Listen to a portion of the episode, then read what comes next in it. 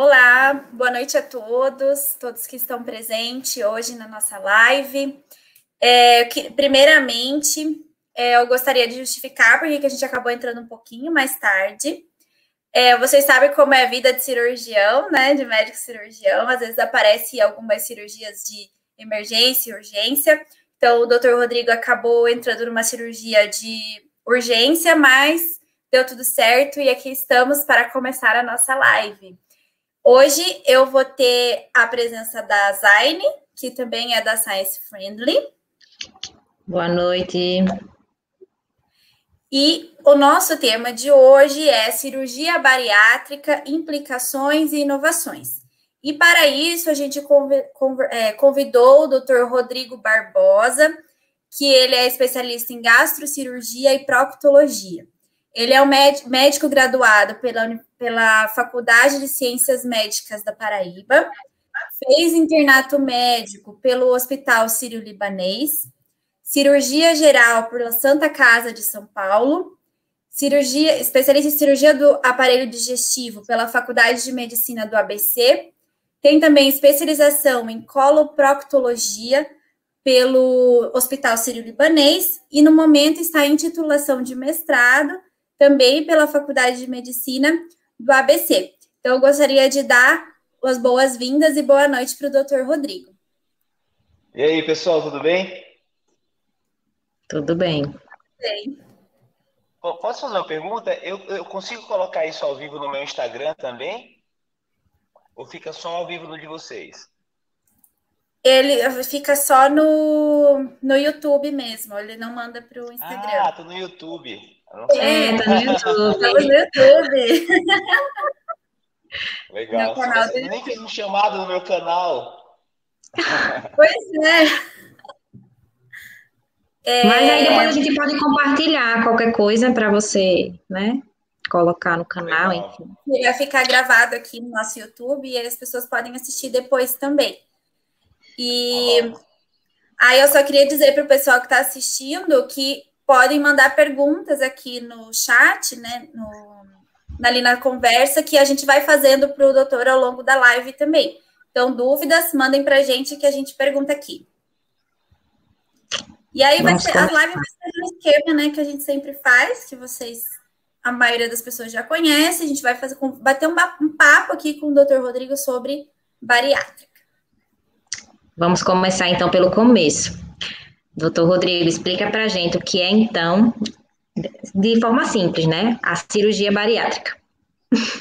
Bom, a cirurgia bariátrica é uma cirurgia que veio com a proposta de, de tentar tratar de maneira realmente efetiva uma doença que é a obesidade, né? Muitas pessoas têm a percepção que a obesidade é um problema estético, quando na verdade a obesidade é uma doença e muitas pessoas têm a preocupação muito mais com a estética do que com a saúde, né? Então, quando a gente fala em uma pessoa obesa, a gente fala em uma pessoa com uma doença com potencial de diminuir sua expectativa de vida. E a bariátrica é uma cirurgia que vem a propor uma forma de intervenção a fim de que você consiga atingir uma faixa que te tire da obesidade, fazendo assim com que você ganhe qualidade de vida e ganhe uma expectativa de vida muito maior.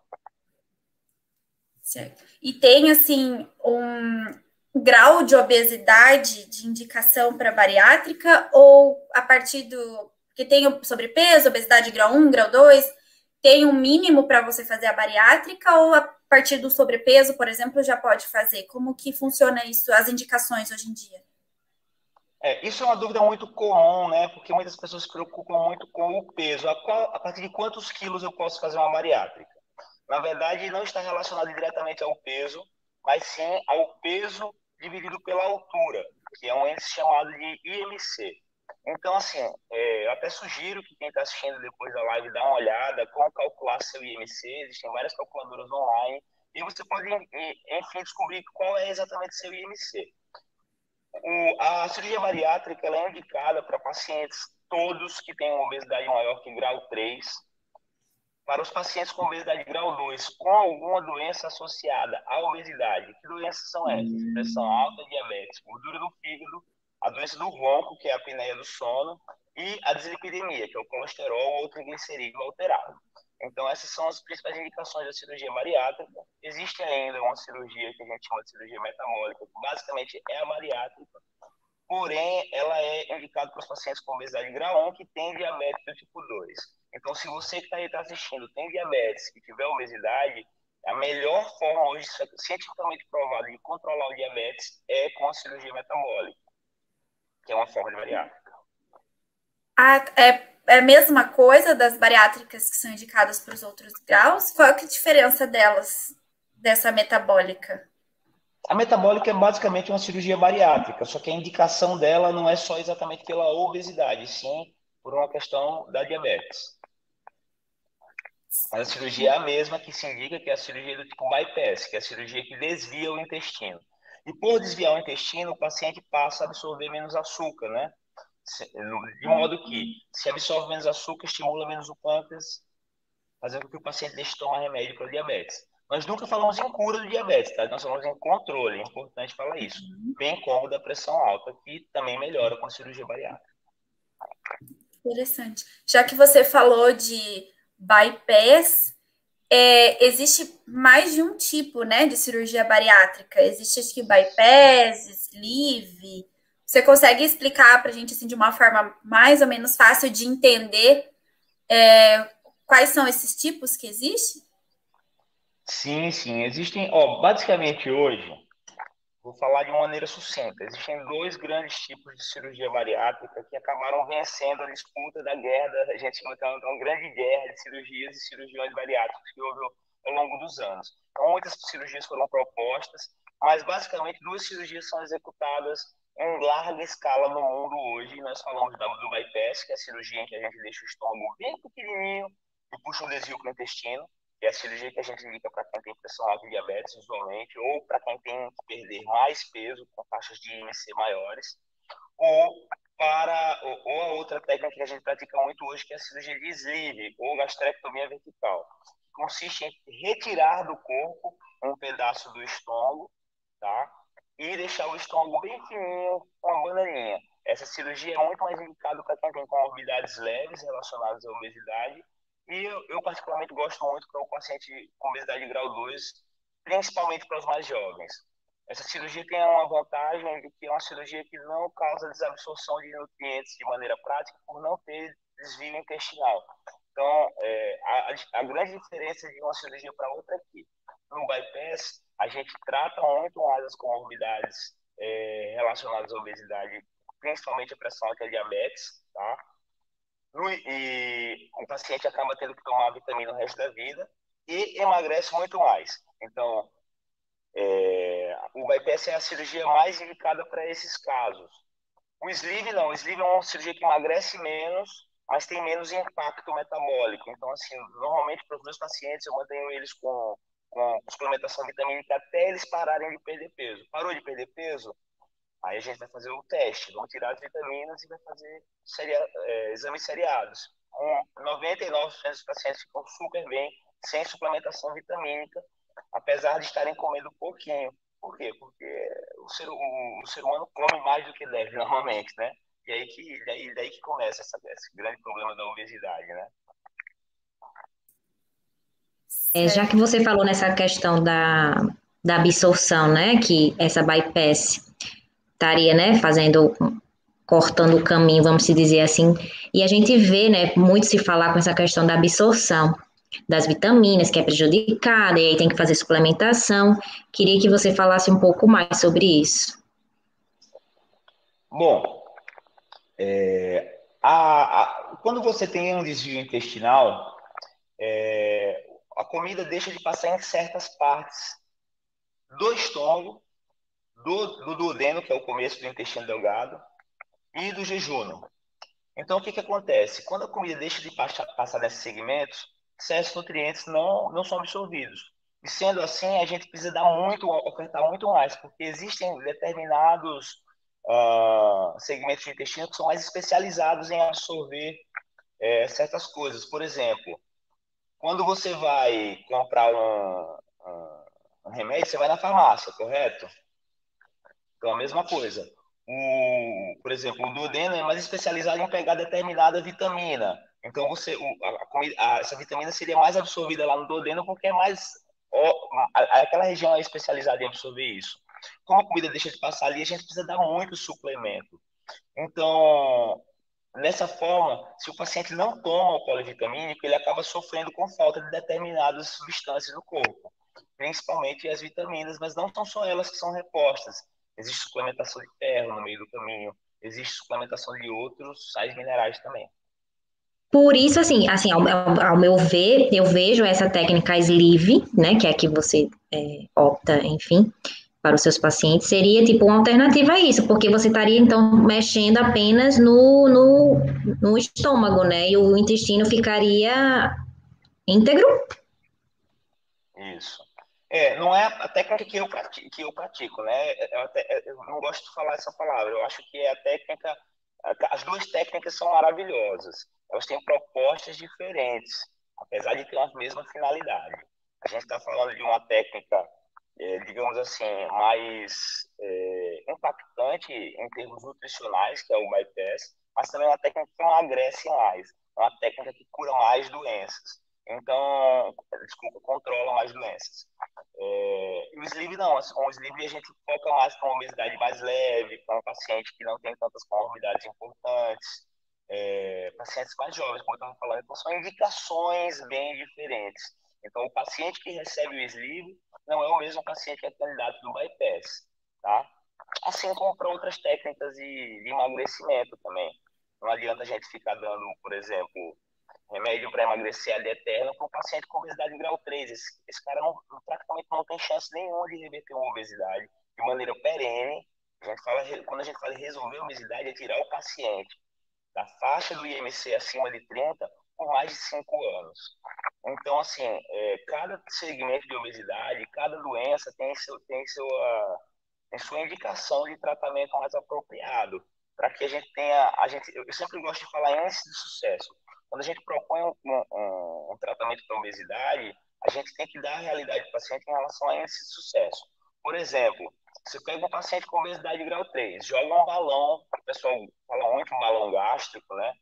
Um balão gástrico para que ele emagreça por muito tempo para ele ficar bem. Esse paciente não vai ter um sucesso no tratamento da obesidade, porque não são só alterações relacionadas a, ao peso em si. O corpo tem uma adicção por certos tipos de alimentos, ou seja, está viciado em certos tipos de alimentos, de modo que existem alterações hormonais até que faz o, fazem com que o paciente não, não consiga mais perder o peso da maneira adequada. E aí, quando ele tira o balão, ele acaba reganhando tudo isso aí. Então, assim, o balão, por exemplo, tem sua indicação, que é para os pacientes, no meu caso, eu indico o balão até quem tem o IMC 32, às vezes um 33, sem doença nenhuma. Então, você vê que cada é, segmento de bariátrica tem sua indicação muito precisa, né? Entendi. Tipo, vocês fazem, você no caso, os outros médicos, enfim, faz um, custo, custo-benefício, vamos dizer assim, ah, qual técnica vai depender, né, do quadro clínico, de todo o sistema de hormônios e, e do metabolismo do paciente, do peso IMC, tudo junto para tipo, indicar, então, qual seria a melhor é, terapia, né, a conduta. Exatamente. Exatamente. E, a, às vezes, assim, a gente tem que não tem tanto conhecimento, a gente que não tem tanto conhecimento nessa área, a gente pensa assim, ah, às vezes só fazer a bariátrica já resolve a vida, vai emagrecer e ficar lindo para sempre, saudável. Mas assim, a gente tem uma ideia de que não é só isso. Você pode explicar daí para as pessoas o que precisa vir acompanhado com a cirurgia bariátrica, que tipo, ele precisa fazer atividade física, precisa fazer acompanhamento com nutricionista é frequente, o que mais que precisa ser feito além da cirurgia bariátrica para completar a terapia? Ah, eu acho que essa é uma das melhores perguntas assim que pode ser feita com cirurgia bariátrica. Ele delira e vai longe, né? É, assim, a cirurgia bariátrica eu, eu, sempre falo e reforço em consulta. É até um, um jargão que eu lanço que é cirurgia bariátrica não é milagre. Se você não mudar os hábitos que trouxeram a obesidade, você não vai melhorar. Eu até digo assim, como já diria o, o, o filósofo Hipócrates, que é o pai da medicina, ele, ele diz assim, sempre que você está diante de uma doença, você tem que perguntar para o paciente, antes de dar remédio, antes de fazer cirurgia, antes de fazer qualquer coisa, se ele está disposto a largar aquilo que adoeceu ele. Então, assim, sempre que você está diante de um paciente com obesidade, existem uma série de fatores complexos que fizeram se tornar obeso. Desde um erro alimentar primário, por exemplo, o doutor não come muito. Mas o que, que você come? Aí você passa um pente fino ele fala de manhã eu como pão, à tarde eu como arroz. Exemplo, são carboidratos simples. Aí você fala assim, ah, é, eu me canso de fazer exercício e não, e não adianta. Aí você vai analisar o tipo de exercício que ele fez, estava inapropriado para a faixa de peso, para aquela atividade, por exemplo. Eu até falo, muito comum chegar no consultório, eu faço caminhada. Eu sempre digo, caminhada não é exercício. A caminhada é uma atividade cardiovascular. Caminhada para emagrecimento não é legal. Então, é, essa, essa, toda essa patogenia que leva à obesidade, além de, claro, coisas genéticas, fatores genéticos que existem, fatores sociais também, porque é muito comum o paciente obeso sofrer tanto com o problema da obesidade, que é crônico, vem há tanto tempo, que inibe ele de ter uma atividade é, fora de casa, inibe ele de ter uma atividade de lazer com qualidade, inibe ele de ter uma vida social de qualidade, às vezes, é, fazem com que ele fique um pouco, um pouco mais retraído, aí não consegue, por exemplo, ir na academia porque ele se sente julgado, então, é, esses fatores aí são os fatores os, os quais a gente trabalha no pré-operatório com terapia, porque é necessário psicoterapia no pré-operatório. É, trabalha já na ideia do paciente chegar assim, olha, quando você for no supermercado, vamos, vamos trabalhar de escolher melhor os alimentos que você vai pegar no supermercado, que você vai levar para sua casa. Vamos ser mais assertivo. Ah, vai no mercado. Ah, vamos no mercado, no restaurante. Vamos, vamos, vamos passar um pente fino no que, que você está pedindo quando você vai comer. Claro que você pode comer, você vai poder continuar comendo depois de uma bariátrica, mas as quantidades vão ser menores e se você não for assertivo, com o passar do tempo, você vai ganhar peso de novo. Eu até digo, inclusive, cirurgia bariátrica é sinônimo de viver igual a qualquer pessoa que quer viver bem. E o que quer dizer isso? Comer nas porções certas, os alimentos certos e ter uma prática de exercício físico. Se o paciente de bariátrica não faz exercício físico, isso eu experimento na prática, ano após ano, eu vejo que o paciente faz exercício, ele voa, ele decola, ele, ele ganha uma qualidade de vida tremenda, ele troca a massa gorda pela massa magra, que isso é um dos principais fatores que impedem o reganho de peso a longo prazo, porque a massa magra consome muito mais calorias do que a massa gorda. Então, é, é necessário, então respondendo, sendo sucinto, é necessário para o paciente, quando vai fazer uma bariátrica, ele entender que ele vai ter que viver com uma pessoa que quer viver com saúde, ou seja, comendo bem a longo prazo, comendo é, assertivamente a longo prazo e fazendo exercício físico. Outra coisa que é fundamental é acompanhamento. Aí, aí, aí é até bacana, quando fala, doutor, vou ter que fazer exame todo ano. Eu, a minha resposta é: eu faço exame todo ano. Qualquer pessoa que está buscando saúde faz exame todo ano. Ah, eu vou ter problema de anemia. Eu conheço mil pessoas que têm é, anemia sem fazer bariátrica. Muitas vezes nem é a bariátrica causando anemia. Ai, doutor, eu vou ter que suplementar a vitamina o resto da vida. Olha, é muito melhor do que tomar remédio para problema de joelho, para condromalácia, que a obesidade causa. E causa mesmo, que é uma das coisas que mais causa obesidade é a síndrome de mobilidade, né? A gente vê muitas vezes o paciente mais idoso andando de carrinho fazendo feira. Isso que a gente quer evitar com a cirurgia. E eu que gostaria que você falasse um pouquinho com relação assim, por que a pessoa volta a ganhar? Porque teoricamente assim, vamos pensar, houve, né, o, a, o bypass, o sleeve, tipo, tirou aquela região que vai absorver, enfim, que vai fazer a pessoa ganhar peso. O que é que acontece quando a pessoa, por que que a pessoa volta a ganhar peso, assim? Existe a quantidade que come, né? Mesmo desabsorvendo um pouco dos nutrientes, você continua absorvendo. E o organismo humano, eu até digo, até brinco e digo que o organismo humano é muito inteligente, então ele se adapta a tudo. Se você não, não, não trabalhar o caminho que leva que levou você no passado a, a, a errar, é aquela coisa, teu corpo vai se adaptar, errar, errar, errar, errar, errar, e você vai ficar enganando ele para sempre. Mesma coisa que eu falo com.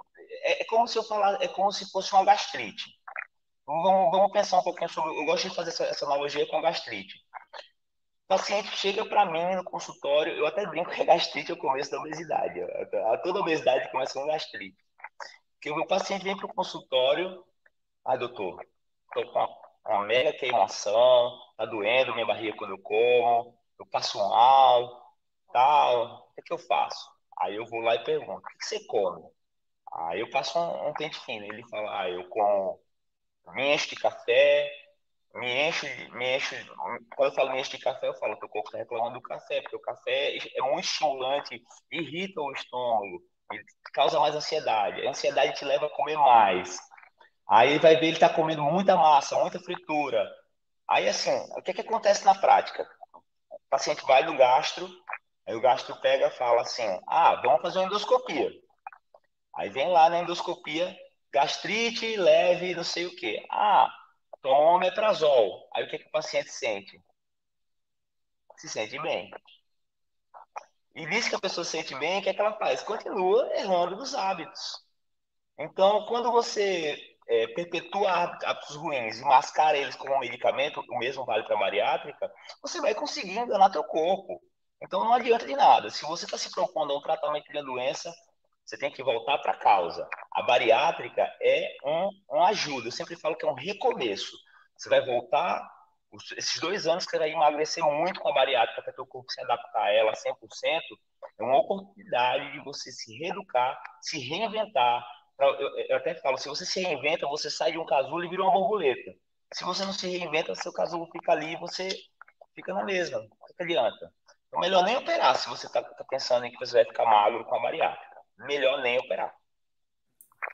Eu, eu imagino Quando eu falo que... ficar magro, assim, a longo prazo, né? Você emagrece. Se você não mudar as coisas, você ganha peso, com certeza. Mas eu é imagino... uma ajuda tremenda, porque a bariátrica muda muito alguns fatores hormonais. E esses fatores hormonais que a, que a bariátrica mexe é, fazem com que você sinta muito mais saciedade precocemente, além da alteração anatômica, da mudança do teu corpo. Né? Então, assim, realmente tem pessoas que precisam, precisam. E, e é, é índice de sucesso. Né? Lembra que eu falei que eu gosto de falar em taxa de sucesso? Quando a gente taxa, fala de taxa de emagrecimento numa cirurgia bariátrica, por exemplo, quantos por cento de uma pessoa submetida a uma bariátrica, a um bypass, reganha o peso? 12%. Quantos por cento dos pacientes submetidos a um sleeve reganham peso? 20%. Quantas pessoas com obesidade grau 3 vão para programas de emagrecimento, perdem 50 quilos, isso aí é cientificamente provado, tá? Conseguem manter esse peso por dois anos. Meio por cento. Então é 99,5% de falha. Você vê que a gente tem que falar em índice de sucesso tratamento de obesidade. Então, a cirurgia é o melhor caminho, mas ela não é para todo mundo. Tem que preparar a cabeça, fazer acompanhamento psicológico, nutricional e endocrinológico antes de operar, bem como no pós-operatório. Você respondeu bem a pergunta que eu ia fazer agora. Qual que era essa proporção de pessoas que... Porque eu entendo que essa mudança do estilo de vida deve ser o mais difícil, né?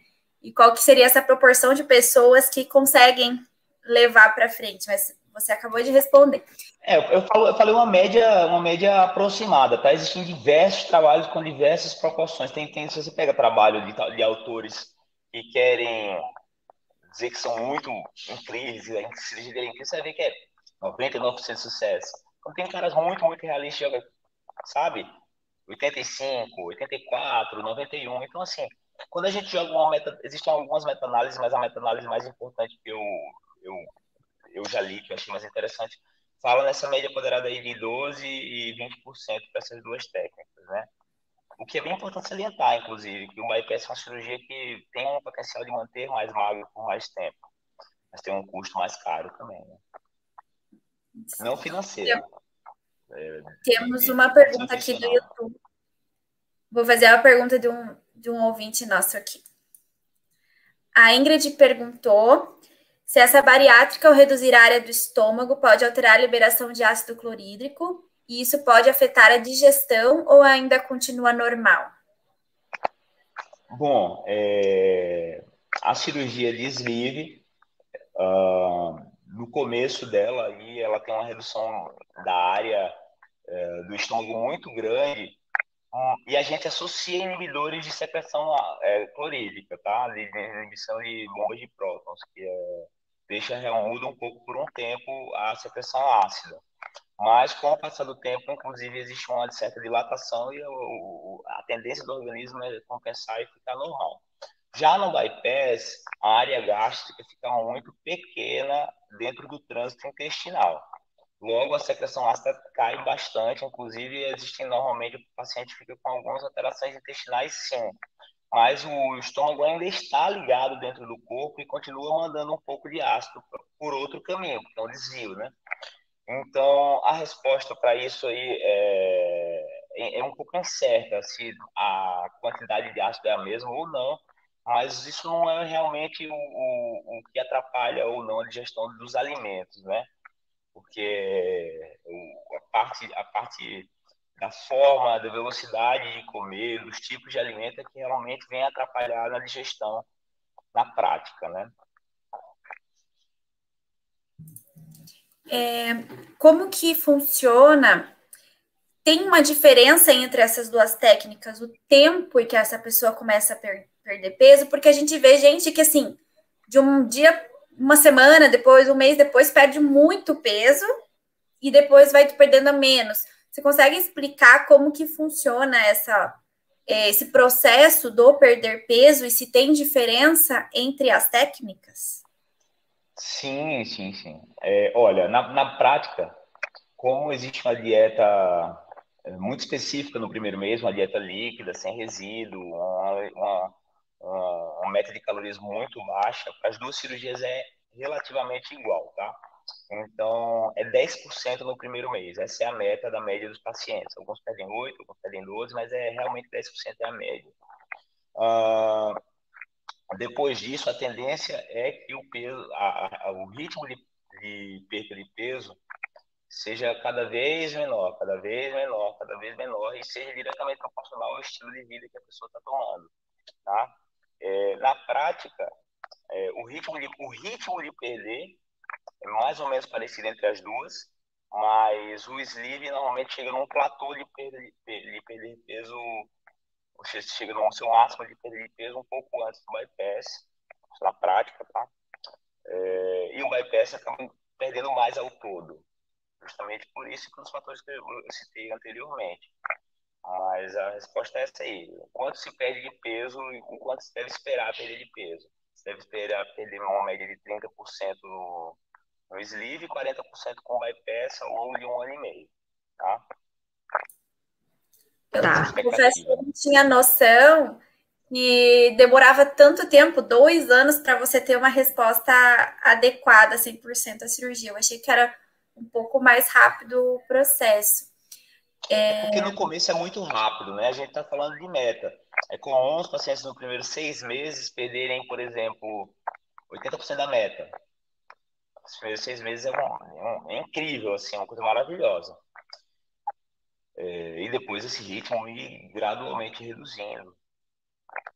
E outra, é, é, é, importante salientar isso aí, tá? Porque às vezes as pessoas ficam desesperadas com o peso, tá? Inclusive eu recomendo que quem está vendo aí, que fez bariátrica, vai fazer bariátrica, se desliga um pouco da balança e use a foto de termômetro. Vai se acompanhando com foto, porque quem está fazendo exercício, está emagrecendo, está trocando massa gorda com massa magra, às vezes não perde tanto na balança, mas a qualidade corpórea, existe até um, um índice do, da bioimpedância, chama EMBARI, esse índice calcula como que o teu corpo está indo. Então, às vezes, vale mais a pena você fazer uma bioimpedância a cada dois, três meses do que ficar se pesando. Porque um quilo de, de massa um quilo de massa magra tem um potencial metabólico muito maior do que um quilo de, de gordura, né? Então, bem importante a gente frisar isso aí. Menos expectativa com peso e mais expectativa com composição corporal. Temos mais uma pergunta aí do YouTube. Manda aí.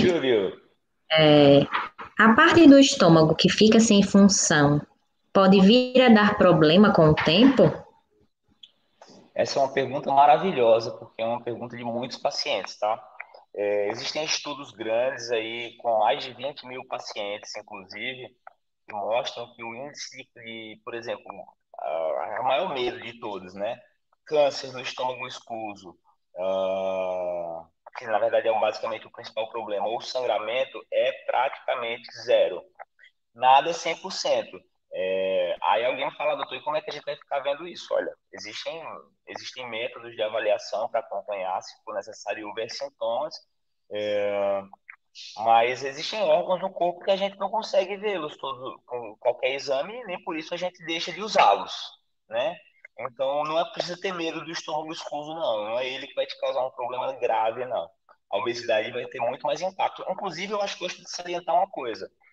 Não sei se vocês que estão aí em casa já ouviram falar, mas a obesidade aumenta a incidência de mais de 33 tipos de câncer. Então, assim, a obesidade é um fator de risco altíssimo. Por quê? Primeiro, porque a alimentação normalmente de uma pessoa obesa é muito ruim. Segundo, que a obesidade, o excesso de gordura é, libera muito radical livre e isso aí favorece muito o surgimento de câncer. Sim, é, é, é, um fator de risco muito bem conhecido já, inclusive, né? Bem documentado é na, na literatura. Eu recebi uma pergunta aqui se existe sempre a necessidade do acompanhamento psicológico. É em 100% dos casos e ele vai até que fase? É anterior? Vai até os dois anos ali que você tem? Até quando vai precisar desse acompanhamento psicológico? Olha, eu vou, eu vou responder essa pergunta é, em como eu levo a minha vida. Eu faço terapia há oito anos. então, eu não acho que o paciente bariátrico tem que fazer esse, é, é, terapia, não. Acho que todo mundo precisa fazer terapia. E até o terapeuta virar e falar assim, ó, pode ir que você tá bem. Eu nunca vi um terapeuta fazer isso, mas deve acontecer. eu recomendo que faça terapia a longo prazo. Na prática, a gente tem que ser muito realista com a realidade do brasileiro, tá? Muitas pessoas têm dificuldade de fazer acompanhamento a longo prazo devido a dificuldades um, financeiras, tá? Não é nem por não querer fazer terapia, porque às vezes não consegue pagar a terapia. Ou dois, tem plano de saúde, mas o plano de saúde paga tão mal para o terapeuta que ele não, às vezes não consegue encontrar um terapeuta que, que faça uma, uma, análise legal dele. Inclusive, é uma das coisas que a gente mais tem, eu, eu sempre falo isso, a gente tem que batalhar para os planos de saúde, o SUS, tem, dê uma remuneração melhor para profissionais como enfermeiros, psicólogos, terapeutas, porque é, é, são profissionais que fazem total a diferença no acompanhamento, não só do paciente obeso, né, para todo mundo, e que faria do sistema de saúde muito melhor com pequenas mudanças. Então, para responder sua pergunta de maneira sucinta, eu acho que todo o ser humano no século XX, que tem uma século XXI, desculpa, que tem a tendência aí talvez de viver até 100, 120 anos, ele não sabe. O cara vai passar por tanta coisa, tanta maluquice que vai acontecer na vida da gente, que para processar isso aí tem que ajudar um profissional mesmo. Então, sua resposta, eu acho que não, não é só para o paciente bariátrico. Todo mundo tem que ter um acompanhamento psicológico pré e pós-operatório. Durante a vida.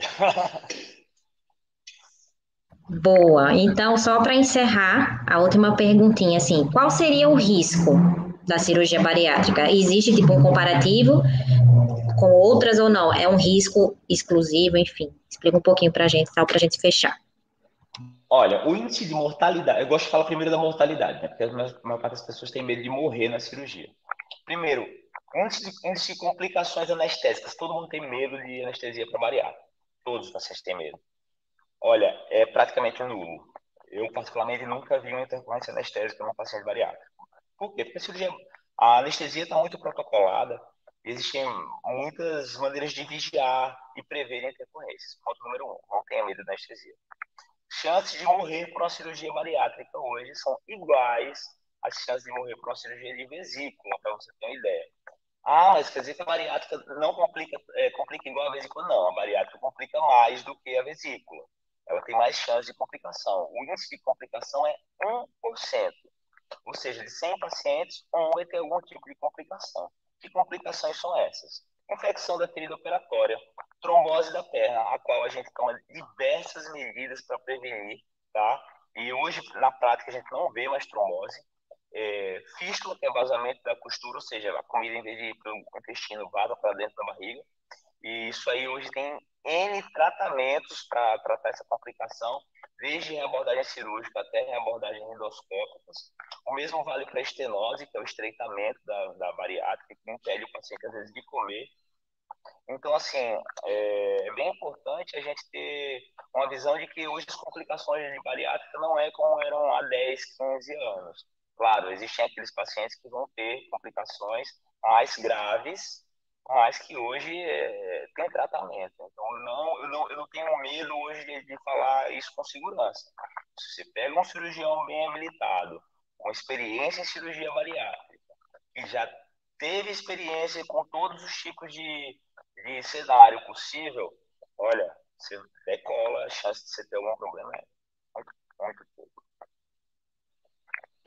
Então tá, doutor Rodrigo, a gente quer agradecer e queria que você falasse assim, se as pessoas né, que estão vendo, que vão assistir, enfim, a live, quiserem né, entrar em contato com você, onde podem lhe encontrar, né? Eu sei que você tem um canal, né, Medicina para Todos, no YouTube, né, aqui no YouTube, doutor Rodrigo Barbosa, né? Mas assim, onde as pessoas poderiam eventualmente lhe encontrar? É, eu trabalho em São Paulo, aqui, estou situado na rua Peixoto, Gomide, 515, meu consultório.